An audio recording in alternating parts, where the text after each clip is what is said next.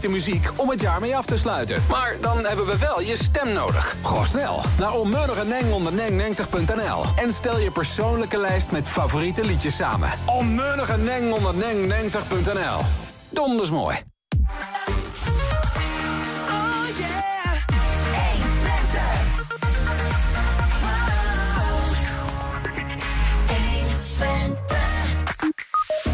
Ja, in het nieuwe onderzoeksrapport over de vuurwerkramp worden stevige conclusies getrokken.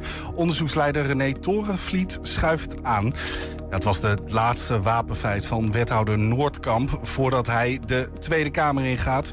Ook in Losser is nu een ontwikkelplein geopend. Schaatsen op kunststofijs in de oude V en D in Hengelo. Het gaat gebeuren vanaf donderdag. Jim Korf legt uit uh, hoe hij dat bedacht en hoe het werkt. En in Depot vandaag, een van de mooiste namen die ik in tijden heb gehoord, Joan Derk van der Capellen tot den Pol. Het is maandag vier december. Dit is één Twente vandaag. één Twente. één Twente vandaag. U T-professor René Torenvliet leidde een onderzoek naar de Enschedese en de Culemborgse vuurwerkrampen. En dat deed hij in opdracht van de Tweede Kamer samen met een onderzoeksgroep. Afgelopen vrijdag kwam het rapport uit, een jaar nadat het uh, onderzoek begon. Het rapport is getiteld Leren van twee vuurwerkrampen. We gaan erover praten, want René Torenvliet is bij ons. Welkom. Ja. En uh, tegenover hem collega Ernst Bergboer. Uh, als journalist al, uh, doe je ook al, al langer dan een jaar overigens onderzoek naar, uh, naar de vuurwerkramp en alles wat er omheen Uh, hangt. Um, Ernst, ik begin even bij jou, want er is al superveel geschreven hè, over de vuurwerkramp in die afgelopen drieëntwintig jaar uh, ruim al. Nu dit rapport van de, van de U T en Radboud in uh, Nijmegen. Mm-hmm. Wat, wat was jouw eerste reactie toen je het doornam?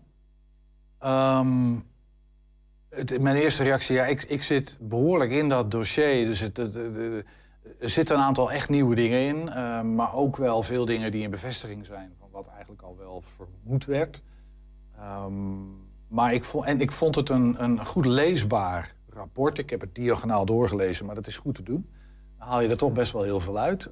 Um, maar ja, opmerkelijk. Uh, ik vond het ook uh, de, de, tussen de regels. Eigenlijk zijn ze, er staan behoorlijk wat harde conclusies in. Um, dus ja, ik, Volgens mij een heel gedegen onderzoek. En ik vond ook dat, uh, in tegenstelling tot in andere rapporten, dat een aantal dingen ineens in dit rapport wel heel zichtbaar werden. Die in andere onderzoeken hieraan voorafgaand veel minder duidelijk waren. Of zelfs gewoon niet benoemd zijn. Toch her en der wel verrast? In die zin zeker verrast, ja. ja, ja. Um, René Torenvliet, uh, mag ik tutoyeren? Ja hoor, dat mag.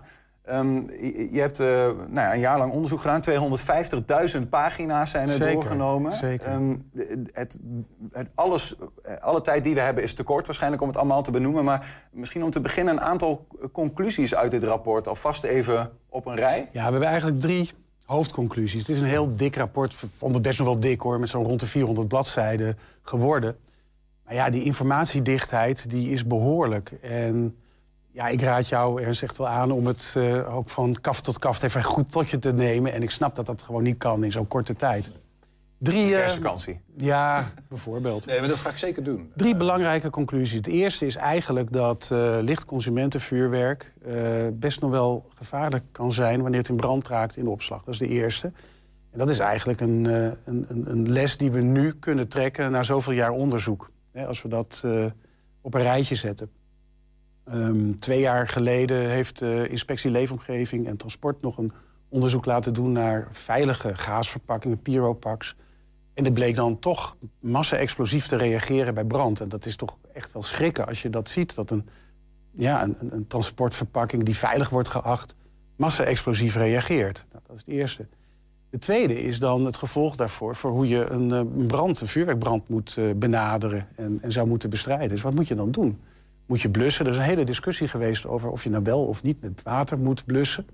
En daar is ontzettend veel over gesproken, ook in de Tweede Kamer. De Commissie Justitie en Veiligheid is er uitgebreid op ingegaan.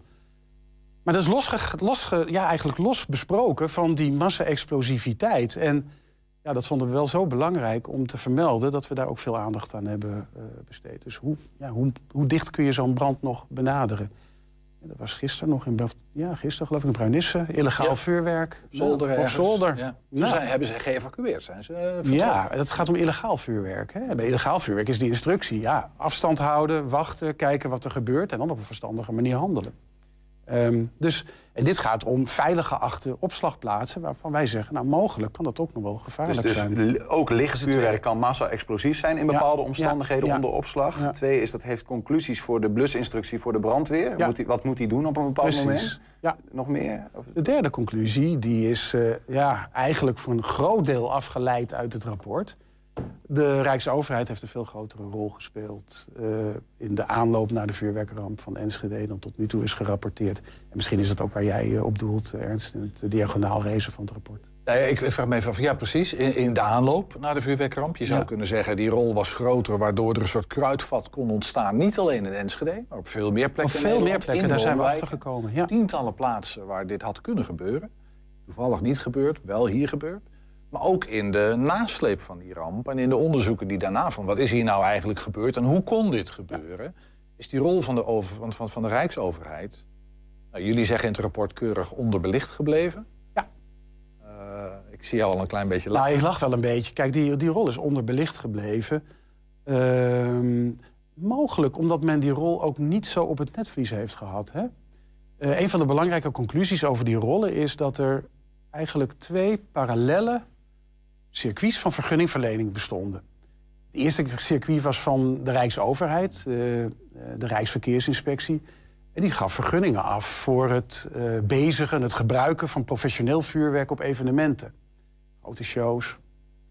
Um, S C Fireworks had in negentien negenennegentig negentig van die, van die evenementen voor oktober al aangemeld. Dit is het bedrijf dat uiteindelijk ja. uh, ontploft is. Ja, hier in Enschede. Ja. Hè? Nou, op pak een beet vijftig meter van waar wij nu zitten. En die had dat keurig aangemeld en die informatie uh, was beschikbaar bij de Rijksoverheid. De Rijksoverheid die had bij die vergunningen wel gezegd... van je moet ervoor zorgen dat je dat opslaat in een plek... waar je een passende milieuvergunning voor hebt. Dat was het andere traject. Dat was het traject dat over de gemeenten ging. Die gemeenten die gaven uh, milieuvergunningen af over de opslag. En de condities, wat voor zwaar of licht vuurwerk mocht je erop slaan. Nou, we hebben een uh, rapport van de Inspectie Milieuhygiëne geanalyseerd... uit tweeduizend, juni tweeduizend. En daar schrokken we best wel van. Want we hebben een lijst van bedrijven daar uh, bekeken. We hebben gezien welke bedrijven daar een uh, bezigingsvergunning hadden gekregen... van de Rijksoverheid. En ook wat vergund was door de gemeente. En wat blijkt, zevenentachtig procent van die vijfenzestig bedrijven... die hadden een bezigingsvergunning gekregen voor het gebruiken van zwaar professioneel vuurwerk op evenementen. Terwijl hun milieuvergunning geen opslag daarvoor toestond. Dat is potentieel, denk je dan van, hé, hey, daar kan iets mis zijn. Dat kunnen bedrijven zijn die de regels niet zo nauw nemen... of in strijd met de regels dat mogelijk opslaan. Ja. Die kans heeft de overheid volledig laten lopen om daar uh, naar te kijken. Um... En er was geen af, ook geen afstemming. Er was geen afstemming, nee, nee, nee. Verkokerde vergunningverlening. Ja. Maar betekent en ook dat... in de controles dus, zeg maar. Ook in de ook die vuurwerkbedrijven ja. is dat allemaal niet meegenomen. Nee, want uh, de Rijksoverheid inspecteerde wel degelijk bij die bedrijven. Die kwam daar langs. En dan uh, had de controleur, de inspecteur, die had een keurig lijstje. En daar stond ook milieuvergunning. Daar moest even naar gekeken worden. Ook de hoeveel opslag er was van de Rijksoverheid. En daarnaast had je dus de gemeente die controleerde hè, op hun eigen afgegeven vergunningen. Dat bleken twee gescheiden circuits te zijn. Ik, ik, ik zit even te, dus we hebben drie dingen. We hebben lichtvuurwerk kan massa-explosief zijn. Ja. Dat heeft gevolgen voor de blusinstructie voor de brandweer. Ja. En er waren, um, nou ja, er waren wat dingen aan de hand bij de, bij de overheid. Rijksoverheid versus lokale overheid. Onduidelijkheid over vergunningen. Wie gaat nou waar over? Willen we erover gaan? Zo interpreteer ik dat een beetje. Ja. Um, en dat leidde uiteindelijk tot um, iets dat er enorm misging uh, in, in Enschede. Is, is, want het rapport heet Lessen van twee vuurwerkrampen. Hè? Culemborg was begin negentien negentig. eenennegentig. negentien, ja. negentiger jaren, eenennegentig. Um, zijn daar al dingen niet uitgeleerd uh, die in Enschede opnieuw mis zijn gegaan? Die wel geweten hadden kunnen worden? Ja, heel veel. Kijk, um, er is best wel veel onderzoek uh, gedaan door T N O... na die vuurwerkramp in Culemborg. Dat is een beetje hapsnap gebeurd. Er is nooit een goede regie op geweest. En dat betekent dus dat wat daar in Culemborg heeft plaatsgevonden... eigenlijk nooit op een goede manier nader is onderzocht. Er is wel gekeken, is consumentenvuurwerk uh, gevaarlijk of niet? En dan gebeurden er een aantal dingen die men niet had voorzien. Er is professioneel vuurwerk getest en soms reageert dat massa-explosief dat ze dat verwachten, maar soms ook helemaal niet. Dus dat is, dat is nooit tot een, tot een hele eenduidige, heldere uh, conclusie heeft dat geleid. T N O heeft wel in negentien negenennegentig, zesennegentig ook al gewaarschuwd, hè, bij een, een commissie van verschillende ministeries van uh, kijk uit, het kan veel gevaarlijker zijn uh, dan wij denken. En in negentien negenennegentig kwam T N O zelfs met een rapport uit uh, waarin uh, ze schreven kijk uit, want Culemborg heeft plaatsgevonden. Nou, dat heeft uiteindelijk wel geleid tot wat acties bij de overheid. Maar ja, uh, zes weken voor de vuurwerkramp van Enschede, dertien mei tweeduizend... kwam er pas een projectplan klaar om veel later nog Uh, Ja, daar iets mee te doen. Dus dat kwam allemaal hartstikke laat. Hoe kijk je daar? Want je bent, je bent uh, nou ja, professioneel bezig met zo'n onderzoek. Hè? Uh, al die tweehonderdvijftigduizend pagina's doorspitten. Uh, maar als je dan zulke conclusies trekt, Uh, hoe, hoe, wat is jouw reactie dan op zo'n op zo'n nou, rapport? Ja, wij zijn, uh, wij zijn wel een groot aantal keer van ons stoel gevallen. Dat kan ik je wel zeggen. Dat was voor ons uh, eigenlijk best wel soms onvoorstelbaar.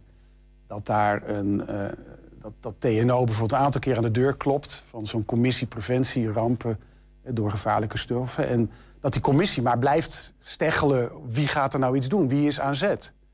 Dat, dat, dat vonden wij heel verbazingwekkend. En überhaupt, dat, hè, dat gegeven dat Culemborg plaatsvond, ook een, eigenlijk een massa-explosie, een soort onverwachte die op dat moment niet ja. te verklaren was. Hoe nee. kan dit nou toch gebeuren? Dat Enschede plaatsvindt.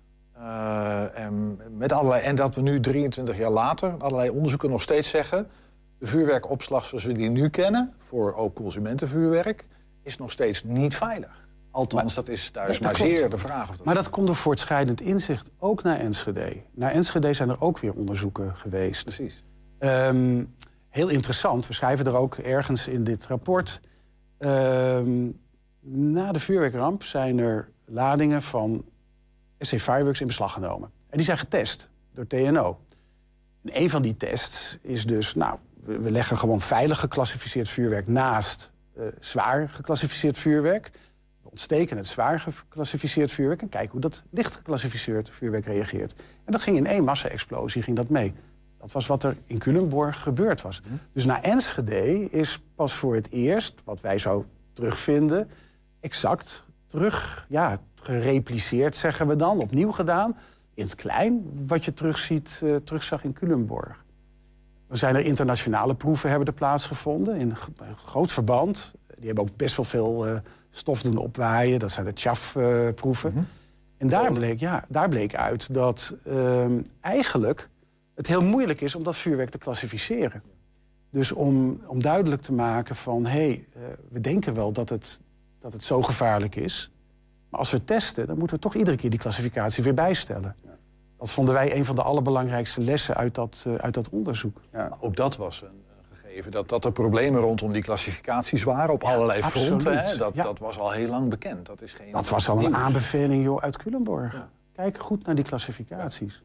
Ja. Maar dat is ook iets wat, wat wij in die vijfendertig jaar vuurwerkonderzoek voortdurend zien. Problemen met klassificaties. En dan heb je het over, trans, dit zijn transportclassificaties. Hè? We hebben het niet over vuurwerk en opslag. Dat is nee. nog weer een andere categorie, ja, feitelijk. Ja, ik denk dat is helemaal niet, daar gelden geen klassificaties. Althans, daar hebben we geen klassificaties. Nou ja, dat wordt heel technisch hoor. Ik ja, weet nee, niet. snap ik. Moeten we misschien nou, ik denk dat het ook wel goed is om te benoemen. Want kijk, we komen nu op een vlak. Er is altijd gezegd van uh, S C Fireworks, daar lag te zwaar en te veel vuurwerk. Um, daar zijn zelfs de twee directeuren om, uh, om veroordeeld. Uh, met de conclusie in dit rapport ook weer van ook licht vuurwerk kan in bepaalde om, uh, omstandigheden massa-explosief zijn. Um, ja, komt zoiets misschien wel weer opnieuw uh, op een weegschaal te liggen? Uh, hoe, hoeveel heeft er dan echt gelegen? Hoe zwaar was dat echt? Maar uh, dit rapport, is weer goed om te benoemen, dat, dat, is, dat gaat niet per se in op de vraag wie heeft er nou schuld of wat nee, dan ook. Hè? Nee, dat is heel belangrijk om je te realiseren. We gaan niet in op schuld. Het is aan de rechter om te bepalen wat er met soort informatie wordt gedaan die wij nu weer boven water hebben gekregen. Um, wat we hebben laten zien is met die parallele vergunningverlening dat uh, vuurwerkbedrijven melding hebben gedaan van het vuurwerk wat ze gebruikten. En we hebben een uh, document opgeduikeld uit de archieven, waaruit blijkt dat uh, S C Fireworks samen met andere bedrijven meldingen hadden gedaan van veel zwaarder vuurwerk dan waar ze vergunning voor hadden om op te slaan. Te zwaar. Dat is aanvullende informatie, ook voor andere vuurwerkbedrijven hoor, die, die daar te zwaar vuurwerk hadden opgeslagen, of nee, gebruikten dan ze mochten opslaan, ja. Even precies. Uh, en dat is ja, voor ons ook een aanvullende aanwijzing om te zeggen, um, het is wel heel erg waarschijnlijk dat S C Fireworks ook zwaarder vuurwerk had opgeslagen dan vergund was. Omdat ze het gebruikten? Omdat ze en het dat gebruikten. Melden ze zelf ook? Ja, dat hadden ze gemeld. En dat, dat staat in dat, in dat document. Hè? Dat ja. staat daar keurig allemaal uh, aangegeven samen met een aantal andere uh, bedrijven. Ja. Die één punt vier discussie, die lichte discussie, die is pas later opgekomen. Ja, ja. Dat dat ook gevaarlijk kan zijn. Ik zit heel even te bedenken, hoe werkt het dan precies hè, met die vergunning? Want ik begrijp, die twee eerste lessen begrijp ik goed. En die, die, die, die vergunningendiscussie en, de, ja. en de, nou ja, het verschil tussen rijksoverheid, lokale overheid, vergunningen... vind ik, vind ik ja. een lastige. Um, dat betekent dus, bij ja, lokaal gingen de milieuvergunningen over... Uh, hoe wordt vuurwerk opgeslagen... Ja. En de Rijksoverheid gaf vergunningen voor hoe wordt vuurwerk gebruikt. Ja, maar daar is een discrepantie tussen. Ja, maar in die, dat is wel interessant en belangrijk... in die vergunningen van de Rijksoverheid stond duidelijk een clausule... ja, het vuurwerk moet wel opgeslagen worden in een... tot negentien negenennegentig, van drieënnegentig tot negenennegentig stond daar... in een hinderwet bewaarplaats. Dus dat is een plek die door de gemeente is toegewezen... waar dat opgeslagen mag worden. En in negentien negenennegentig stond in die vergunningen van... de centrale overheid, van de Rijksoverheid... Uh, ja, het moet opgeslagen worden in een uh, inrichting... waarvoor een milieuvergunning is afgegeven voor deze categorie. Ja. Dus ook vanuit de Rijksoverheid werd die eis gesteld. Alleen werd niet hand, niet, niet, niet, geen toezicht op gehouden, werd niet gehandhaafd.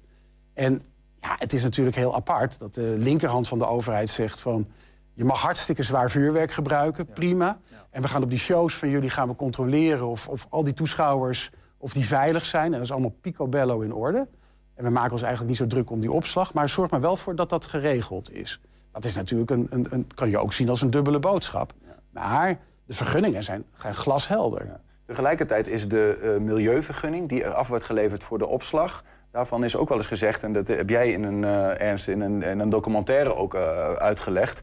Um, dat er eigenlijk niet voldaan is aan de zogeheten brandweerwet. Hè? Dat zou weinig benoemd zijn van oké, okay, als je dus eigenlijk dit doet, vuurwerk opslaan... dan moet de brandweer daar vooraf al bij betrokken zijn.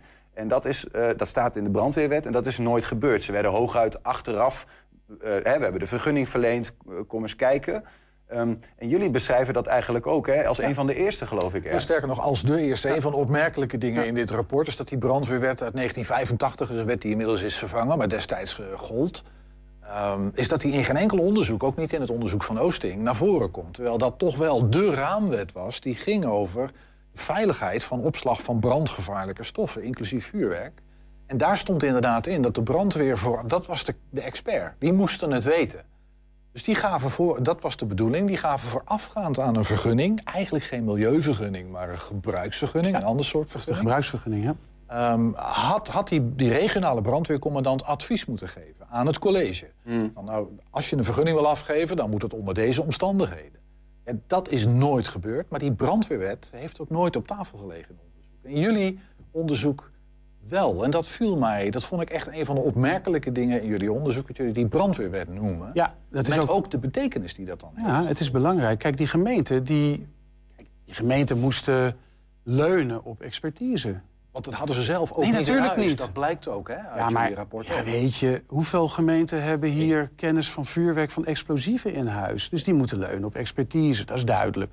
Die kwam uit twee adviseurs. De eerste was de brandweer en de andere was dan het bureau... adviseur milieuvergunningen van Defensie. Ja, en de inspectie milieuhygiëne dacht van... we hebben dat mooi weggezet bij, uh, he, dat, bij Defensie. Dat zit top in elkaar, goed afgedekt, daar zitten de experts. En qua brandveiligheid moest dat bij de brandweer, moest dat, was dat neergelegd. De brandweer heeft... Uh, ja, we hebben het heel precies beschreven in het rapport... maar de brandweer heeft nooit geadviseerd. Punt. En, uh, het konden dat ook niet. Hè? Dat hebben ze nadien bij rechters wel verklaard. Van, ja, wij hadden daar ook eigenlijk geen verstand van. Hadden ze wel moeten hebben, maar hadden ze niet. En we vonden het ook geen prioriteit. Nee. Terwijl nee. de wet verplicht stelde ja. dat, hè, dat dat advies klopt. Van die brandweer zou komen. Ja, klopt. Maar, en nou komen we op een grote maar... dan zoomen we weer heel erg in op die vergunningverlening van die gemeente. En dat die vergunningverlening van die gemeente niet zou deugen. En dat geldt dan... Voor Enschede is natuurlijk helemaal tot in alle details is dat uitgezocht en uitgevogeld. Maar uh, andere ja, gemeenten... Tot, tot in alle details, René, maar niet met die brandweerwet erbij. Nee, dat, dat, is, dat is opmerkelijk. Ja, dat klopt. Als je, als je tot in alle details wil uitzoeken... Ja, dat dan klopt. Begin je toch bij wat is nou het startpunt van onze veiligheid. Ja. Ik moet je eerlijk zeggen, ik heb het rapport van Oosting daar niet tot in alle detail op uh, nage, nage, nageplozen. Wij hebben gewoon gekeken zelf van wat hebben wij gevonden. En wij vonden het opmerkelijk... dat de brandweer daar heel weinig, uh, vrijwel geen rol... dat hij geen rol erin heeft gespeeld. Uh. Ook, ook dat even als kader, hè, van, want we praten al best wel inhoudelijk over wat daarin staat. Zeker. Maar af en toe even terug naar het kader. Uh, uh, commissie Oosting was ook een commissie die onderzoek deed... naar uh, hoe heeft dit kunnen gebeuren hier in Enschede. Hè? De, uh, het rapport daarvan hebben jullie doorgenomen... maar tweehonderdvijftigduizend pagina's is meer dan alleen dat. Wa ja, wat, wat hebben jullie dan precies uh, gedaan? Ja, dat is een goede vraag. Daar kan ik wel drie kwartier wat over vertellen. Nee, wij hebben, gewoon, wij hebben gezegd, van, wij hebben opdracht gekregen van de Tweede Kamer... om dit gewoon goed uit te zoeken. En wij voelen ook als team... Een Met als hoofdvraag, wat zijn de lessen? Wat zijn de lessen? Ja. Nou, als jij erachter wil komen wat de lessen wil zijn... en hoe je dat op het niveau van hoe mensen bij de Rijksoverheid... ook met elkaar omgaan, omgaan met gemeenten... dan zul je alle documenten moeten inzien. Dan kun je niet volstaan met openbare documenten en rapporten. Want die rapporten, die worden mede... gestuurd, geframed. Hè? Als je Rijksinspectierapporten hebt, helemaal. Dat hebben we wel laten zien. Dat staat ook in het rapport. Duidelijk. Dus het enige... Maar je ja, gaat heel, ja, je gaat ik ga snel, hè? Ja. Nee, snel, maar ik ga even je vraag, vraag beantwoorden. Ja. Maar jij zegt, wat heb je dan opgevraagd? Mm. Dus wij zijn naar de ministeries gegaan en we hebben gezegd... nou, kom maar op met al het materiaal dat jullie hebben. En, en geef het maar aan ons. En dat is best een heftige vraag, want wij wisten wat voor consequentie dat zou hebben. Als wij echt alles vragen... Mm. Dan krijg je ook alles. Dan krijg je een hooiberg. En die wordt over je uitgestort. Ja, mondjesmaat. Hè? Daarom heeft het onderzoek er wat langer over gedaan. Maar we hebben die tweehonderdvijftigduizend pagina's... Ongelakt moeten, ook, hè? Ongelakt. We hebben alles ingezien. Uh, moeten structureren. Uh, alle documentjes daar uit die pdf'jes gehaald. Geordend. Kruisverwijzingen, daar documenten bekeken. Maar alles ingezien, maar Oosting niet helemaal. Dus want het kan zijn dat nee, we hebben documenten ingezien heeft. Waarvan we zeker weten dat de commissie Oosting ze niet heeft ingezien. Ja, nee, precies. Maar je, want we vroegen net de brandweerwet en toen zei je uh, Oosting misschien niet helemaal alle details doorgelezen. Zou het kunnen dat hij wel over de brandweerwet heeft gesproken dan? Ja, dat kan. Maar ik moet je eerlijk zeggen, wij hebben ons gericht op de rol van de Rijksoverheid. Hm. De vraag was, welke rol heeft de Rijksoverheid gespeeld in de... lessen die je moet leren, had moeten kunnen leren van Culemborg. En dan is de rol van de brandweer is één factor... die mogelijk heeft kunnen bijdragen bij de situatie die ontstond... hier in Enschede en bij andere gemeenten. Dat, dat kan. Maar de rol van de Rijksoverheid is ook een heel andere geweest. En als wij ons hadden gericht op die brandweerwet en die brandweerwet... en de brandweerwet en de brandweerwet... dan hadden we al die belangrijke informatie gemist die nu nieuw is... Um, ja, Ernst, even naar jou, want je, je leest zo'n rapport door, hè, hebt veel gezien. Want je hebt een aantal dingen voor jezelf, in ieder geval bij Rijksoverheid, van je zegt van dat vond ik een opmerkelijke um, zinsnede, ja. conclusie. Nee, ik heb de verwijzing naar die brandweerwet, daar hebben we het net al even over gehad. Ja. Hè? Dat is het eerste rapport waarin ik die brandweerwet tegenkom. Uh, de, de, de, verfrissend zou ik bijna zeggen, want het, ja, het is toch de raamwet waar het over gaat. Ja. Iets anders wat ik heel opmerkelijk vond, we hebben het nu over die tweehonderdvijftigduizend uh, stukken. Ja. Waar kwamen die vandaan overigens? Dat gemeente, provincie? Uh... Alle ministeries. Oh, alle ministeries. Alle ministeries. Rijksoverheid. Rijksoverheid. En we zijn naar de gemeente gegaan. En ja. daar hebben we het hele gemeentearchief ja. uh, en alles wat er omheen hangt uh, kunnen inzien. Jullie hebben veel gezien, maar ook geconstateerd dat er hiaten zitten. Zeker. In die, uh, in die Zeker. Archieven. Dat is ook opmerkelijk. Er zitten ja. opmerkelijke hiaten tussen. Het was één grote gabbelton soms. Nou, ik, en ik vond ook best uh, op een aantal... Het ging over van, vanaf meldingen die S C Fireworks heeft gedaan... gewoon keurig, die verdwenen zijn. Ja, ik, wij kunnen ze niet meer terugvinden. Nee. Tot het Defensiearchief. Ja. Ik vermoed dat dat bureau Milaan is geweest. Zeker. Waar nou, het, A M V was, noemen we dat, ja. Ja, waar ja. bijna niets meer van, uh, van uh, beschikbaar is over die periode. Nee. Tot de Commissie Preventie van Rampen. Daar ja, is ook daar... niets meer van vindbaar. Jawel, daar zijn heel veel documenten van vindbaar. Ja, maar niet... Het, maar een aantal, aantal, nou ja, laten we zeggen, verslagen die wij heel graag hadden willen inzien, die zijn er gewoon niet meer. En ook de veiligheidssituatie in die periode tweeduizend, nou, het over de opslag van vuurwerk, de problemen die daar die waren. Die hebben wij allemaal kunnen inzien. En dat is het mooie. Maar daar ontbrak ook een stuk. De ontbrekende stukken in de archieven. Nou, die ontbraken op het moment, die zijn niet vrijgegeven. Maar wij hebben die stukken wel gekregen. Mm-hmm. En daarmee hebben wij die veiligheidssituatie in Nederland rond tweeduizend kunnen reconstrueren. Dat is het mooie. Dus omdat wij die, ja, het is een lijst van tweehonderdeenenzeventig bedrijven met heel veel informatie. Wij hebben die in een Excel-file omgezet en wij zijn daarmee aan het analyseren geslagen. En... Maar ik wil even naar die, naar die, die, die, docu, die stukken, die gaten in de archieven. Ja. Die, uh, jullie zijn daar heel mild over in de zin van, ja goed, ze zijn er niet. Je trekt er ook geen conclusies nee. uit, maar je stelt wel heel duidelijk vast dat het opmerkelijk is. Ja.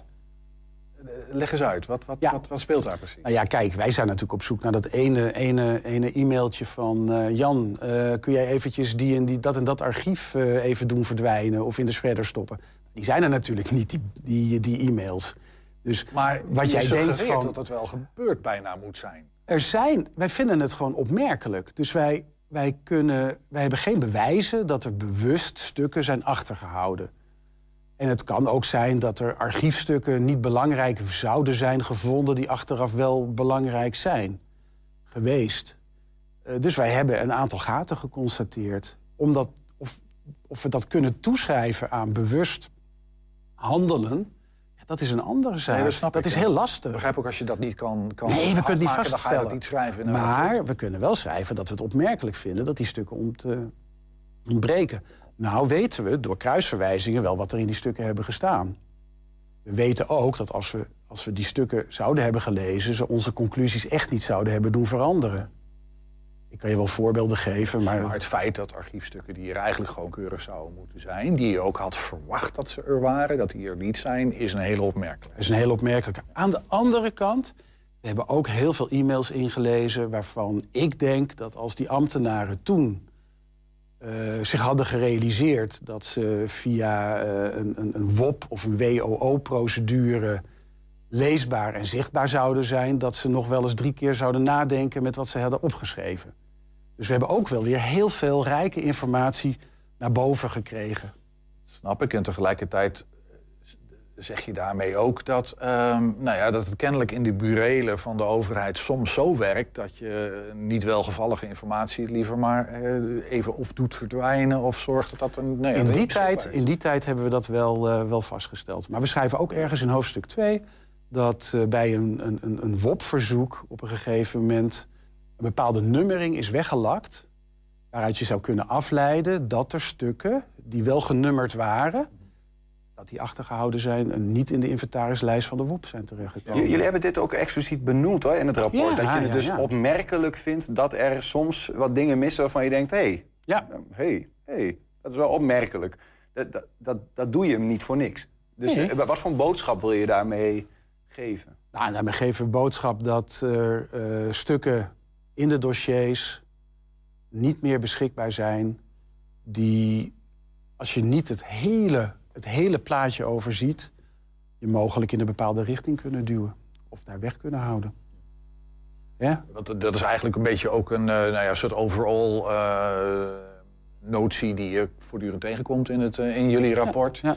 Is dat er informatie is weggehouden, niet meer beschikbaar is... Ja. Uh, een beetje gekleurd. Uh, naar de halve waarheden is, zijn halve verteld waarheden. In plaats van hele ja. waarheden. En eigenlijk allemaal um, om de rol van die Rijksoverheid... Ja. kleiner te maken ja. dan die feitelijk was. Of om dat de veiligheid, ja, ja. En om de veiligheidssituatie in Nederland rond tweeduizend... Uh, er minder, nou laten we zeggen, onveilig uit te laten zien... Die aan de Tweede Kamer dan die feitelijk was. Wat, wat ligt hier nou onder? We moeten een beetje tot een punt gaan komen. Maar wat, wat ligt er dan onder? Want we begrijpen ook, eh, jullie stellen ook een soort van... Uh, stellen iets over uh, de vertrouwen binnen het overheidsorgaan, uh, um, zeg ja. maar... Uh, vertrouwen van de Tweede Kamer naar het bestuur... Uh, maar ook transparantie van het bestuur naar de Kamer. Uh, kun je daar iets over zeggen? Ja. Uh, dit, dit soort gedrag, dat komt voort uit gewoon angst. Angst dat je minister, uh, Uh, mogelijk uh, een motie van wantrouwen aan de broek krijgt. Angst dat er een kan, hangen, dat... dat barbertje moet hangen. Uh, angst dat de fouten die jij hebt gemaakt... en ik kan me voorstellen dat mensen slapeloze nachten hebben gehad... naar wat er hier gebeurd is. Um, dat die angst dominant is en dat je dan dingen gaat weghouden. Niet wetende dat er drieëntwintig jaar later een verzoek komt... waarbij heel veel informatie toch uiteindelijk weer boven water komt... Als jij als Kamer nu je anders opstelt en toch probeert om meer vertrouwen ook te geven aan een overheid die kan leren... het werkt twee kanten op. Hè? Het werkt twee kanten op. Van de Kamer naar, uh, het, laten we zeggen, de regering en het ambtelijk apparaat... en van het ambtelijk apparaat en de regering naar de Kamer. Dan moet je ervoor zorgen dat je in die nieuwe verhouding... elkaar meer ruimte geeft om te leren van zulke rampen. Het sluit eigenlijk aan bij het, nou ja, de roep, uh, de hele actuele roep op dit moment... Uh, naar niet alleen bestuurlijke vernieuwing, maar volgens mij ook ambtelijke vernieuwing. Ja, maar een bestuurscultuur kan niet zonder verandering in politiek... bestuur en het ambtelijk apparaat. Die drie heb je nodig. De tragiek van dit verhaal, dat lees ik ook in jullie rapport... Ja. En corrigeer me als dat niet klopt, is maar dat er in de aanloop van alles niet lekker zat. Het ging grondig mis... In de analyse na afloop is toch informatie verdoezeld, niet helemaal helder. Ja, met als gevolg dat we nu nog steeds met een onveilige situatie zitten. Dat we eigenlijk het probleem dat bij Culemborg al speelde niet goed hebben opgelost. Het probleem bij Culemborg heeft zich verder geëvolueerd, om het maar moeilijk te zeggen. Maar is verder voortgegaan. Hè? En het lastige met vuurwerk, daar is, tot die conclusie zijn we wel gekomen... Het lastige met vuurwerk is dat je nooit tot die eensluidende conclusie kan komen... onder deze voorwaarden is volledig veilig. En dan moet je gewoon een risicoafweging gaan maken. Dan moet je gaan zeggen, dit accepteren we en dit niet. Hm. Er is nog heel veel dat ik zou willen zeggen. Want ik, uh, jullie zijn ook kritisch op Oosting, vind ik. Uh, kritisch op het ploflab van het Prins Maurits Laboratorium van, van ja. T N O. Ja. Die hebben echt steken laten vallen. Ja. Uh, en ik lees tussen de regels door, maar corrigeer me... dat dat niet altijd onbewust is gebeurd, maar dat dat toch ook wel... Ja, je, de follow-up Culemborg, een belangrijk rapport, sleutelrapport in dat rapport van Oosting... is gemanipuleerd door ministers, door topambtenaren. Ja, dat was het rapport follow-up Culemborg van de ministeries. En Oosting heeft daar een eigen follow-up rapport gemaakt... Mm-hmm. dat een aantal van de, laten we zeggen, problemen in dat rapport van de inspecties heeft gecorrigeerd. Dat heeft de commissie Oosting wel degelijk gedaan... Maar in dat rapport zitten nog steeds omissies. Ook in het rapport van Oosting. Nee, dus ze zouden nog heel lang over kunnen. Ja, ja dat denk ik ook. En, in, in Enschede zijn ook veel mensen die natuurlijk het liefst um, uh, terugkijken naar wat hier uh, misging. Daar hebben jullie ook veel over geschreven, hoe dat is gekomen. Tegelijkertijd is dit ook een rapport. Lessen uit twee vuurwerkrampen, kijkend naar de toekomst. Um, ja. Nou ja, één belangrijke aanbeveling, wat je maakt het rapport voor de Tweede Kamer... die de opdracht geeft, is uh, aan de Tweede Kamer eigenlijk zelf. Hè, zorg voor die, voor, uh, dat er vertrouwen blijft, want anders ja. gaan mensen dingen toedekken. Ja. Uh, dat, zo werkt een mens blijkbaar. Um, wat zijn andere belangrijke conclusies als je ze zo op een rij zou zetten? Nou, als of als aanbevelingen, sorry. Ja, of, of, of misschien ook wat je, wat je hoopt dat dit rapport nu gaat doen. Twee ja. dingen. Ik hoop dat het rapport... opnieuw een discussie in onze politieke samenleving teweeg kan brengen... over de condities waaronder je vuurwerk veilig kunt opslaan. Dat is één. Zodat zorgen daarover weggenomen kunnen worden. Of een heel transparant besluit kan worden genomen van... nou, deze risico's nemen we wel, of dat vinden we onverantwoord. Dat is het eerste wat ik hoop. Het tweede wat ik hoop is dat we met dit rapport... ook een klein beetje hier aan de gemeenschap in Enschede kunnen teruggeven... Uh, wat die rol van de Rijksoverheid is geweest. Dat uh, de Rijksoverheid wel degelijk uh, door een bepaalde manier van handelen... mogelijk vuurwerkrampen had kunnen voorkomen. Dat is ook een hele belangrijke uh, conclusie. He, dat we daar ook iets meer teruggeven van mensen die dierbaren hebben verloren bij de vuurwerkrampen. Er zijn drieëntwintig mensen mm. om het leven gekomen... Mensen hier in Enschede spreken van een leven voor en een leven na de vuurwerkramp. Er zijn heel veel, vaak onduidelijkheid. Nou, wij hebben ge- helderheid ge- gebracht in de aanloop en de rol van de Rijksoverheid. En ik hoop dat dat voor hen ook weer wat meer duidelijkheid kan geven... zodat ze ook drieëntwintig jaar later de vuurwerkramp weer iets meer een plek kunnen geven... in het verwerkingsproces. Dat hoop ik ook. Ook een uh, mooie...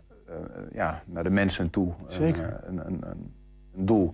Um, René Torenvliet, dank uh, voor je komst. Voor, uh, nou ja, heel kort, uh, maar een kleine uitleg van wat erin staat en wat dat uh, voor jullie betekent.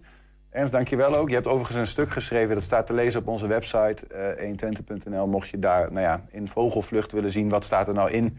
En wat is het opmerkelijke daaraan? Uh, zoek het even op. Uh, lessen of leren van twee vuurwerkrampen. Ik zie dat verschillende dingen voorbij komen. Dus dat, um, dank. En uh, nou ja, we hopen dat het inderdaad zijn doel treft. Ja, we zijn ook als podcast te beluisteren via alle bekende platforms. Je vindt daar de hele uitzendingen. En elke dag één item uitgelicht. Zometeen gaan we naar Hengelo. Althans, we blijven hier in Enschede. We gaan naar Hengelo, want Hengelo kan vanaf donderdag schaatsen op kunststofijs in de oude V en D. Zometeen hoor je hoe dat werkt en hoe dat eruit ziet. één twintig vandaag. Ja, na het uh, succes van een ontwikkel... plein in verschillende steden is ook Losser gevolgd.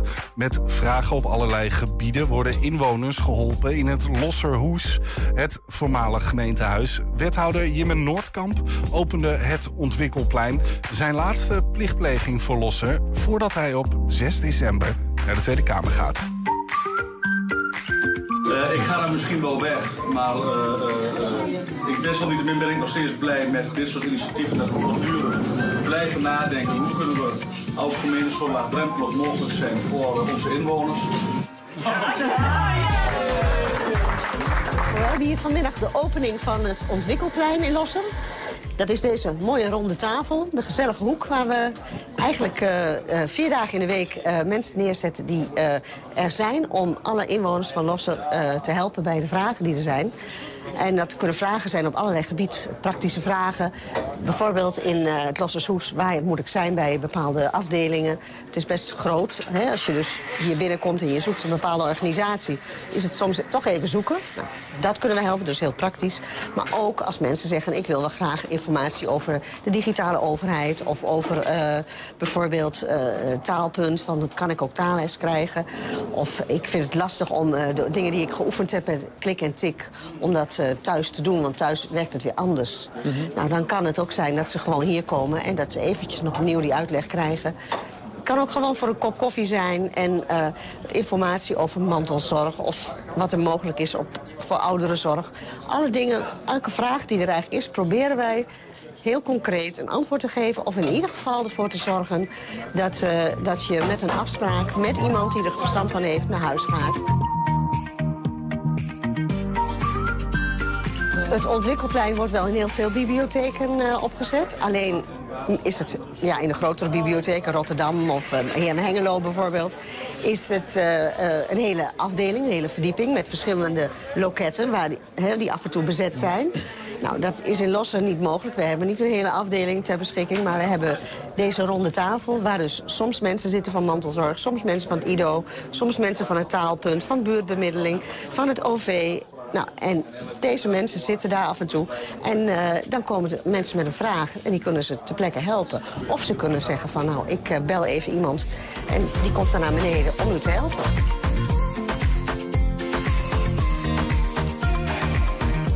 Ja, het maaklab, dat is het gedeelte wat hierachter zit. Dat is een, uh, een ruimte waar mensen allerlei dingen kunnen maken. Ook uh, uh, driedimensionale apparaten, er zitten allerlei mooie machines. Maar op maandagmorgen en dinsdagmorgen kunnen mensen daar ook komen om te oefenen. Bijvoorbeeld met uh, laptop om uh, uh, taaloefeningetjes te doen en daar toch wat hulp bij te krijgen. Of om uh, digitale dingen te oefenen, om eens te kijken hoe moet het nou om op de digitale overheid te komen. Nou, ook dan kunnen ze dus met die vraag hier komen. En kunnen we ze daar, dus zijn laptops en alles voorradig, om uh, mensen te, te helpen daarmee. En wat hoop je nou dat dit Losser gaat brengen? Ik hoop dat het heel laagdrempelig is. Dat mensen denken van, ik loop even binnen. Het is meteen bij de deur rechts. Ik krijg lekker een kopje koffie. Ik kan even zitten. En ik kan mijn vraag stellen. En uh, ik kan de weg vinden. En ik hoop dat dat voor heel veel mensen prettig is. Dat is de bedoeling.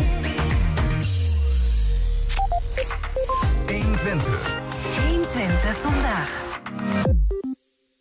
Zolang de oude V en D in Hengelo niet verbouwd gaat worden tot een appartementencomplex, kunnen er nog andere leuke dingen georganiseerd worden. Denk bijvoorbeeld aan de Art Brut Biennale die onlangs gehouden werd. Of Een indoor schaatsbaan. Ja, dat laatste gaat vanaf donderdag echt gebeuren. Schaatsen in de oude V en D in Hengelo. Hoe bedenk je het, zou je zeggen? Nou, dan kun je vragen wat de bedenker is bij ons. Jim Korf van uh, nou ja, evenementencoördinator hè, bij Hengelo Promotie. Klopt. Welkom, leuk dat je er bent. Dankjewel. Overigens niet als enige uh, schuldige aan dit wapenfeit. Uh. Nee, dat klopt. We organiseren het samen met uh, Stichting Centrum Management Hengelo. Ja. Rob Berghout. En uh, ja, we hadden in april ook het openingsfeest van het Marktplein uh, georganiseerd. En uh, toen hebben we ook het oude V en D-pand gebruikt. En dat smaakte eigenlijk wel naar meer. En toen zijn we naar Emsdetten geweest met een groepje. En daar uh, waardevolle informatie op gehaald van... Ja, we willen ook een kerstmarkt doen en we willen een schaatsbaan. Dat is een plek in Duitsland? Emsdetten? Ja, wat is dat? Ja, onze partnerstad uh, okay. van Hengelo. Oh, dat is een, pardon. Uh, ja, nee, en daar uh, organiseren ze al jaren kerstmarkten. Ja. En uh, daar hebben we informatie opgehaald en uh, gevraagd van ja, hoe doen jullie het daar? Uh, daar uh, is het allemaal wat uh, compacter. Uh, schaatsbaan dicht bij de huisjes in de buurt. Dus daar hebben we ook van geleerd. Vorig jaar hadden we het allemaal iets meer uh, uit elkaar. Uh, en toen dachten we van oké, okay, we willen heel graag het Marktplein... waar iedereen laaiend enthousiast over is, uh, gebruiken qua, uh, qua, uh, qua plek. Uh, dus we zitten op het Brinkplein en het Marktplein. En uh, toen dachten we van ja, welke ruimte daar in de buurt kunnen we gebruiken? En toen kwamen we bij het uh, V en D-pand uit. Ja, er moest gewoon een ijsbaan komen bij de kerstmarkt in de buurt. Ja. En dat was de V en D-pand. Alleen ja, goed, uh, een indoor schaatsbaan in een V en D, in een oud winkelpand bouwen... dat is niet één, twee, drie dat ik denk van, nou, laten we dat eens gaan doen, toch? Nee, nee, en toen kwamen we eigenlijk langzaam op het idee... en wie het uiteindelijk bedacht heeft. Ja, we hebben een brainstorm-sessie gehad... en, uh, en iemand heeft toen geroepen van, ja, waarom niet in het V en D-pand?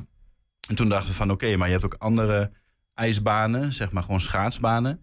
Uh, en daar kan je ook zeg maar, het model zelf op aanpassen. Dus dan kan je ook een L-vorm maken of je maakt, kan een rondje maken. Of een, uh... En toen dachten we van, nou ja, dan uh, gaan we dat uitzoeken. En toen ben ik met mijn collega naar Duitsland geweest en naar België en in Nederland. En we hebben uh, schaatsbanen getest, dus geen ijsbanen, maar schaatsbanen. En uh, daar zat best wel wat verschil in, uh, in kwaliteit. En, uh, maar ja, ik vind de beleving bij, uh, bij deze schaatsbaan, uh, ja, die tikt echt wel het... Uh, het ijsniveau aan. Ja, ja. Dus, um... dus wij moeten het niet een uh, kunstijsbaan noemen, maar een kunststof schaatsbaan. Ja, want ik probeer, want ik hoorde hem net in het voorstukje van uh, kunststof ijs, maar het is echt geen ijs. Nee, oké. Okay. Wekken we de, of scheppen we de verwachting van dat het uh, misschien toch ijs is, maar ijs, ja dat... Zullen we eens gaan kijken hoe het eruit ziet? Ja, dan kun je, de, kun je verder vertellen ja. hoor, maar vanochtend zijn we even uh, langs geweest om te kijken. Ja, uh, zo, zo ziet het eruit. Maar dit is dus geen ijs. Dus geen ijs, nee. Het zijn echt kunststofplaten van één bij twee meter. Uh, je trekt wel echt de schaatsen aan. Uh, belangrijk is dat die ook goed geslepen zijn. Hier zoek ik naar mijn maat. Ik heb een wat grotere maat, dus we eens even zoeken.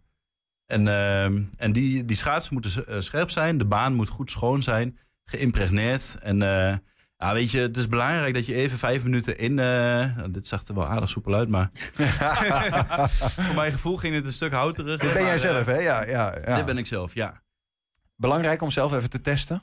Ja, ik raad aan om iedereen even te testen. Maar het is hetzelfde als zeg maar, ja, je doorgaans loop je. Een beetje het gevoel dat je hebt als je op een trampoline... en je gaat dan weer ineens lopen, zeg maar. Als je ineens moet gaan schaatsen... Ja. Het is gewoon een andere beweging die je moet maken. Dus het is net zoals op echt ijs. Zo van, ja, je moet gewoon uh, je benen anders gaan bewegen. Je moet echt gaan schaatsen. Ja. En die beweging is in principe hier hetzelfde. Dus je, je remt en je zet af. En maar het je, is minder glad of zo? Of het is... Uh...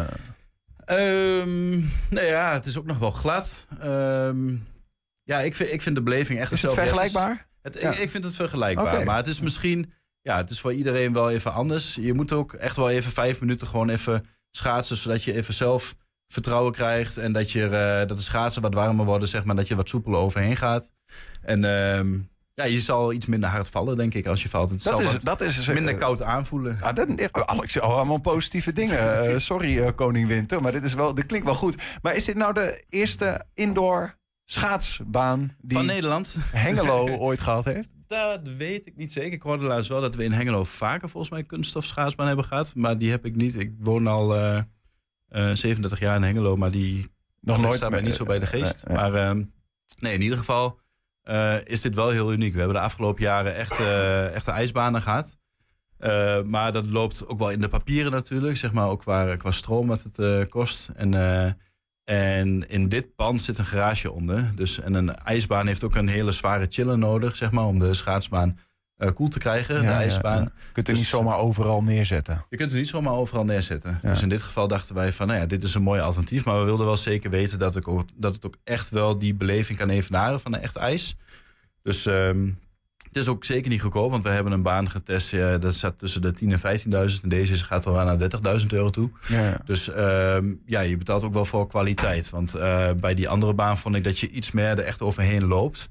En hier heb je echt wel van dat je er overheen glijdt. Maar nog altijd uh, een stuk goedkoper dan een echte ijsbaan. Ja, ja zeker. Die, die, ja, het is een beetje afhankelijk van de grootte natuurlijk. Maar dan zit je al wel snel aan veertigduizend te denken. En dan moet je nog een overkapping, uh, de vloer egaliseren. Uh, licht en geluid natuurlijk. Uh, en de stroomkosten uiteraard. En dat gaat ook al snel over de tienduizend heen. Dus dan al met al hebben we dan uh, dit jaar hiervoor gekozen. Maar het wil niet zeggen zeg maar, dat we, we hebben nog steeds licht en geluid nodig. En we hebben mooie chaletjes. En uh, uh, we investeren nog steeds wel heel veel. Ja, ja. Uh, ook wel goed om te melden dat dit niet uh, zonder de hulp van alle sponsoren had gekund. Natuurlijk de gemeente die draagt flink bij. Maar ook uh, Lokaal Fonds, Voeldouwen Stichting. En natuurlijk als wel sponsoren van Winters Hengelo. Uh, ja. En dat is ook de reden dat we het gratis kunnen aanbieden. Nou ja, ik wou net zeggen... Uh, Want dat is nogal wat. Weet je, ja. dat, zowel de, het schaatsen huren als het schaatsen zelf gaat ja. straks gewoon uh, voor nop kunnen. Voor nop, inderdaad. Ja, dus we hopen ook allemaal dat iedereen zeg maar, die zeven euro vijftig dan uit gaat geven aan een warme chocolademelk met uh, lekkere koek erbij of een, uh, of een soepje. Ja. Uh, maar het is helemaal vrij van entree. Dus uh, je hoeft ook je eigen schaatsen niet mee te nemen, want die uh, liggen daar en die zijn dus vrij uh, van huur. Ja, ja. Nee, ik weet niet of, of er de, ja, hoe grote potjes zijn voor dit soort dingen die, die je dan überhaupt hebt. Maar heb je nog zoiets zodanig kunnen besparen dan op een kunststofbaan dat je uh, wat andere dingen kunt doen? Ja, dat is ook eigenlijk wel een beetje de reden dat wij ook daarnaast een kerstmarkt organiseren. Dus van woensdag twintig tot en met zondag vierentwintig december hebben wij ook een kerstmarkt. Uh, eigenlijk precies tegenover de schaatsbaan op het Brinkplein. Uh, en rondom het water, waar je ook de beren hebt, de bekende beren van Hengelo. Uh, daar hebben we vijfentwintig chaletjes uh, die worden gebouwd. En daar hebben we ja, vijfentwintig ondernemers, uh, onder andere in die allerlei uh, producten. Ja, echte kerstmarktproducten. Dus dat is uh, uh, deels eten, uh, gewoon de bekende braadwoerst en... Uh, Knakworst en poffertjes en churros en suikerspin. En je bent al helemaal in de stemming, zie ik. Ik ben al helemaal in de stemming. Ja, ja, ik ben een beetje een kerstruipersoon, kerstrui. Ja, ja, zeker. Ja, wat vind je hiervan? Ik vind dit een hele mooie. Voor, ik de, weet, voor en... de luisteraars? Ja, ja, de, de skyline van... waar ik naar moet kijken. Dat ja, we, we, we, we hebben daar een camera. Ja, hoor, maar we zien jou heel goed. Ja, kijk eens even. We zien de skyline van, uh, van Hengelo. Het lijkt, er zit ook iets dat lijkt een beetje op de Alfa-toren, maar dat zal hem niet zijn.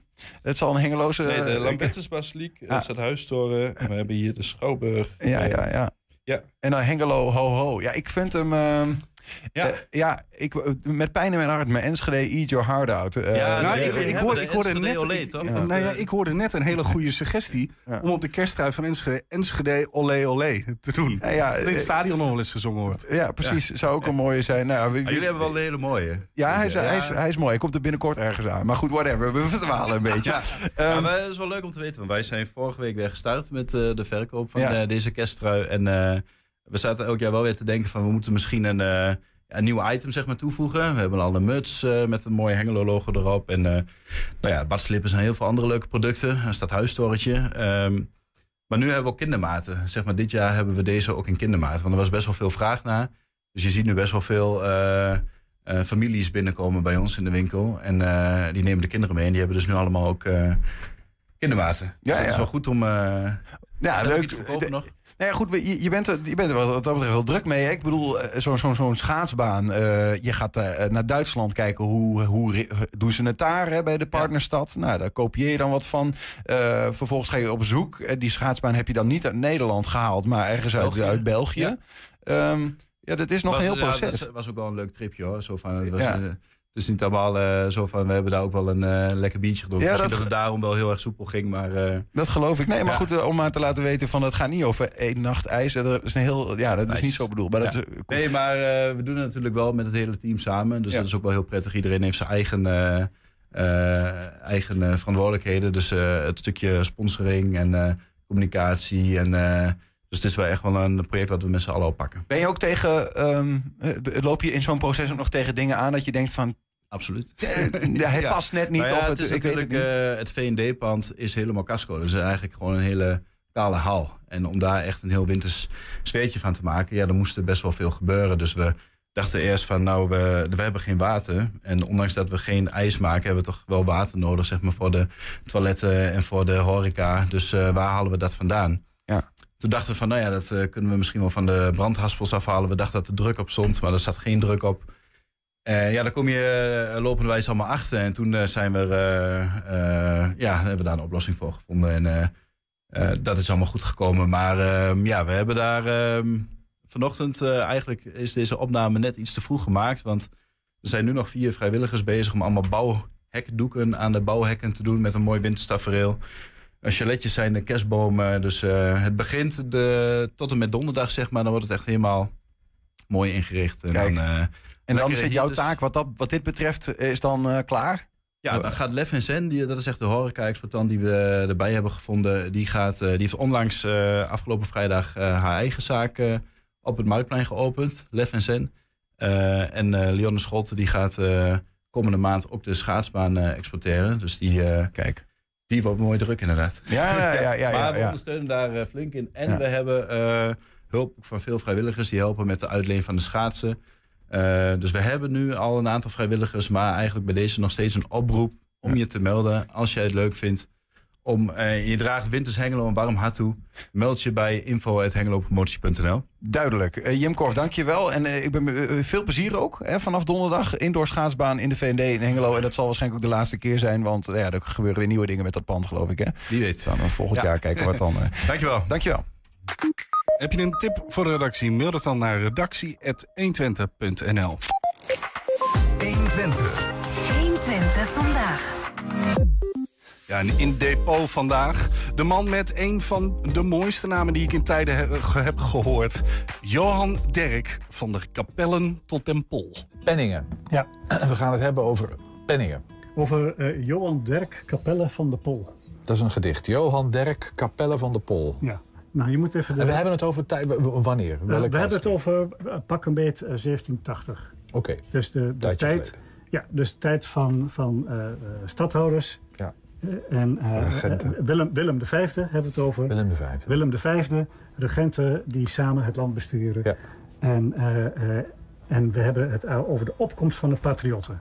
Uh, Joan Derk Capelle van de Pol, die werd... Uh, is zo'n mooie naam. Uh, ja, dat, is. Ja, dat, dat gaat ook mooi uit, hè? Echt, hè? ja, ja. Die, uh, die, die, in zijn tijd werd het uh, Wilkes van zijn tijd. In, in Engeland had uh, de Engelse... De? John Wilkes. John Wilkes, ah. Ja, ja. De, dus die, uh, een soort iemand die eerst in de regering kwam... vervolgens daar de boel overhoop uh, schopte. Ja, ja, ja. Uh, uh, nou, zo werd hij door Willem de Vijfde ook genoemd. En tegenwoordig wordt hij, zeg maar, de Pim Fortuyn van... Uh, uh, Nou, van die tijd. Maar even, we hebben het over de tijd van de regenten, van de achterkamertjes, ja, van ja. de heren die met elkaar beslisden. Ja. En hij bracht pamfletten uit. Dat lijkt mij niet gebruikelijk. Hij, was, hij, was, hij was van adel. Dat kan ja. je aan de naam al wel, wel zien. Ja, en hij hoorde bij de ridderschap. Hij hoorde erbij Hij hoorde hè? erbij. Ja. En hij, hij had ideeën van ik wil hier de boel gaan opschudden. En uh, hij dacht dus, nou, hoe kan ik dat voor elkaar krijgen? Het makkelijkste is dat van binnenuit als ik in de regering kom. Dus in de Staten ja, kom. Ja. Uh, maar om in de Staten te komen, als, als adellijk persoon, moet je wel land hebben. Dus het eerste wat hij deed, was een landgoed kopen. Want dat had hij niet. Dat had hij niet. Nee, hij was een ridder zonder land, zeg maar. en en uh, hij kocht het uh, uh, landgoed uh, uh, uh, Breef, Breefvoort bij Heino, dus uh, Overijssel. En uh, nou, dat was niet genoeg. Kennelijk. Om, te klein landgoed. Ik denk dat het hij kwam nog was. de Staten niet in. Hij kwam nog de Staten. Nee, serieus. Nee, het is een soort smeekbede aan Willem de Vijfde gedaan. Ja? Van, van, alsjeblieft, laat me toe. Ik wil zo graag. Nou ja, weet ik veel wat hij allemaal geschreven heeft. Maar Willem de Vijfde die zwichtte. En die heeft, uh, die heeft hem opgenomen in de Staten. He, dus goedkeuren. Dus hij maakte ja. deel uit van de, de, de, regering. Van de regering. Ja. En uh, nou, vervolgens had hij wel uh, uh, wat binnengehaald. Want hij ging zich alleen maar tegen Willem de Vijfde keren. Dus hij heeft, het paard van Troje. Het paard van Troje had ja. hij binnengehaald. Ja. Ja, dus over allerlei, allerlei dingen die, die daar normaal gesproken op een bepaalde manier gingen, daar schopte hij tegenaan. Omdat hij? Waar, waarom deed hij dat? Um, hij was echt van overtuigd van dat de dingen anders moesten en dat de macht meer bij het volk moest komen. Dat, ja. We moeten de volk een stem geven. En, en hij heeft daar, hij is daarmee begonnen door bijvoorbeeld uh, alles wat in achterkamertjes beslist werd, uh, ruit openbaar, in een openbaar met pamfletten. Ja, ja, ja, ja. Wat is daar beslist? Hoe is dat tot stand ja, gekomen? Ja, ja. Wet en, open overheid. En, en, en, en, en uh, daar was hij natuurlijk niet blij mee. Nee. En soms dan al voordat hij iets ging zeggen, iets chockerends, dan liet hij al een pamflet drukken. Ja. En dat werd breed verspreid en dan ging hij dat vervolgens zeggen. Dus hij, hij, en, en, dan, en dan waren ze het bijvoorbeeld niet mee eens, en maar dat hele volk wist het al. Ik wil zeggen, hij mobiliseerde, die, ja, die, hij mobiliseerde, mobiliseerde dat volk. Hij mobiliseerde het volk, ja. Dat is wat hij deed. En wat, wat was hier nou aan de hand in uh, uh, Twente? En daar maakte hij zich enorm druk over. Uh, hier had je drostendiensten. En een drost, moet je voorstellen, uh, je hebt uh, uh, de, de, de, de, de regenten van Oranje. Ja. En die zetten een soort plaatsvervanger in verschillende gebieden neer. En ja. Dat is een drost. En die heeft dus op het zeggen op het gebied van, van uh, macht, militaire macht. Uh, maar ook rechtspraak en ook handhaving. En uh, hij dus eigenlijk een, een soort, soort politiedienst. Een politie, maar gelijkertijd rechter. Ja. Ja. En dat werd hier in Twente. Uh, dat is een, een, een middeleeuws systeem was dat, uh, uh, dat uh, allerlei mensen, boeren, uh, bijvoorbeeld met grootgedeelte boeren, die moesten uh, verplicht uh, jaarlijks, twee keer per jaar, allerlei diensten verlenen. En dat was onbetaald. Ze moesten gewoon tijd inleveren. Uh, en dat kon zijn uh, wegenaanleg, dijkonderhoud, uh, uh, whatever. Zij moesten een aantal weken moesten ze ja. werken. En dat kon ook zijn dat ze uh, bijvoorbeeld gewapende dienst moesten doen. Ja. Dus dat ze ondersteuning van, van een leger, ja. uh, maar ook uh, hulp bij executie staat ook nog in het lijstje. Wat ze moesten bij, uh, uh, bij rechtspraak. Ze moesten onbetaalde diensten leveren. Ja. He, dus, en deze meneer met de mooie naam? Uh, uh, Joan uh, Derk Capellen van de, van de Pol. Nog een keer horen. ja. die, die verzette zich tegen, tegen dat systeem dat nog steeds ja. hier in Twente ja. en, en op dat moment dat hij uh, daar... Uh, Uh, in de Staten zat, uh, had je hier ook een drost en die heet uh, Sigismund van Heiden Hompricht. Oké, okay. ja, Sigismund ja, van Heiden ook even goed nadenken. Ja, ja, ja. En die maakt het wel heel erg bont. Die was echt gehaat hier. Ja. Die was echt gehaat. En hij heeft dus allerlei pamfletten heeft hij, uh, geschreven van hoe het hier aan toe ging. Dat het al lang afgeschaft moet zijn ja. En dat die man, die ging daar maar mee door. En die maakte het eigenlijk nog erger dan dat het was. Eigenlijk bijna alsof hij het nog weer herintroduceerd uh, had. En uh, nou, wat gebeurde toen? Hij heeft dus pamfletten gemaakt uh, waarbij hij uh, die drostendiensten ook uh, uh, heel duidelijk uh, uh, vergeleek met slavernij. He, dus de mensen moesten ja. in de slavernij uh, ja. dat soort dingen doen. Dus dat stond ook echt in zijn pamfletten. En vervolgens hebben ze hem uh, geschorst. Want daar is hij echt mee te ver gegaan. Dus ja. vier jaar lang hebben ze hem uh, geschorst. Uit de Staten. Uit de Staten gedonderd. Ja. Hij mocht er niet meer komen. Hij ja. is gewoon geschorst. Hij moest zich ja. koest houden. Dus... Uh, uh, in die vier jaar heeft hij natuurlijk niet koers gehouden. Hij heeft uh, die, die bevolking gemobiliseerd en gemobiliseerd. Die kwam bijna in opstand. En uiteindelijk uh, werd hij weer toegelaten. En zijn uh, die drostendiensten is hij dus voor elkaar gekregen. Dat de drostendiensten afgeschaft werden. Ja. Nou staan wij hier bij een, een kast en je had het over penningen. Ja, penningen. Ik, ik heb al zo'n idee waar het dan naartoe gaat. Maar... Ja, ja, ja, nou die boeren, die waren... Uh, ik, hier ik in weet, Twente. In Twente, die waren natuurlijk heel dankbaar. Van, zij waren ja. van die drostendienst af. Zij werden, als gewone burgers werden zij behandeld sinds die tijd. En die hebben dus een, uh, een muntenmaker... hebben ze uh, de opdracht gekregen. Iemand van de, van de, van de, van de Nederlandse munt. Ja. De, de muntenmaker. Die, bij Utrecht zat dat. Hè, de, uh-huh. de, de opdrachtgever van... wil je een, een penning maken... ter gelegenheid van uh, Joan Derk Capellen van der Pol... dat hij die drostendiensten heeft afgeschaft. En dus de, de, die opdracht komt van de Twentse boeren vandaan. Ja. Hoe dat gegeven is, heb ik nergens terug kunnen vinden... van hoe kunnen ze die organiseren. Thema beveiliging staat voor betrokkenheid... adequaat optreden en betrouwbaarheid. Deze. Waar de concurrent stopt, gaat thema beveiliging. Uh, er staat ook een hele tekst op. Ja, de nijvere landman uh, juicht. Zijn vrijheid is hersteld. Uh, Capellen zegepraalt op baatzuchtig, baatzucht en geweld. In november zeventien tweeëntachtig. Wow. Nou, ik heb nog uh, een, een portret van hoe die man eruit zag. Van? Uh, dit, dit, dit was hem dan. Dit is hem dan? Ja. Ah, het, het, een een rechtschapen oogopslag. Uh, ik, uh, ja, vriendelijke, een beetje aan jou vriendelijke, vriendelijke man. Hè? Ja. Ja, ja, ja, hij heeft ook niet heel veel haar. Verder, volgens mij is het een pruik wat hij op heeft. Ja, dat kan je voor jou niet zeggen. Nee, nee, nee. Dat kan het lijkt wel, maar goed, pruikentijd. Ja. Ik, uh, ik, de, de, de vergelijking met Pim Fortuyn en uh, de, de, de, wordt steeds duidelijker waarom ja. die uh, gemaakt ja. wordt. Ja. Mooi, nou een bewogen leven en, en, en Twentse geschiedenis, laten we eerlijk zijn. Ja, ja, hij heeft dus ook voor Twente veel betekend. Ja. En vandaar die, die penning door, nee. door de Twentse boeren gemaakt ja. is. Ja. In de kluis ja. van de museumfabriek. Ja, precies. Dankjewel. Graag gedaan. Niels, je hebt wat anders aan. Ik ben geannexeerd. Je bent overgelopen, blauwe. Ik ben geannexeerd. Mooi. En Jim ligt ergens onder de tafel. Ja. wat, wat mooi, wat mooi. Ja, ja, ja. Ja, dit was één Twente vandaag. Terugkijken, dat kan direct op één Twente punt n l. Vanavond acht en tien ook op televisie te zien. Zometeen op onze televisiezender één Twente Voetbaltijd. Een hele speciale gast. Is jouw auto toe aan een onderhoudsbeurt of een A P K-keuring? Maak dan nu een afspraak bij Gebroeders van der Meij in Enschede. Of het nou gaat om A P K-keuringen, reparaties, bandenopslag of totaalonderhoud. Gebroeders van der Meij leveren vakmanschap, passie en echte service. Je vindt ons aan de Lonnekerbrugstraat tachtig in Enschede. Mam, mama, ik moet plassen. We zijn bijna...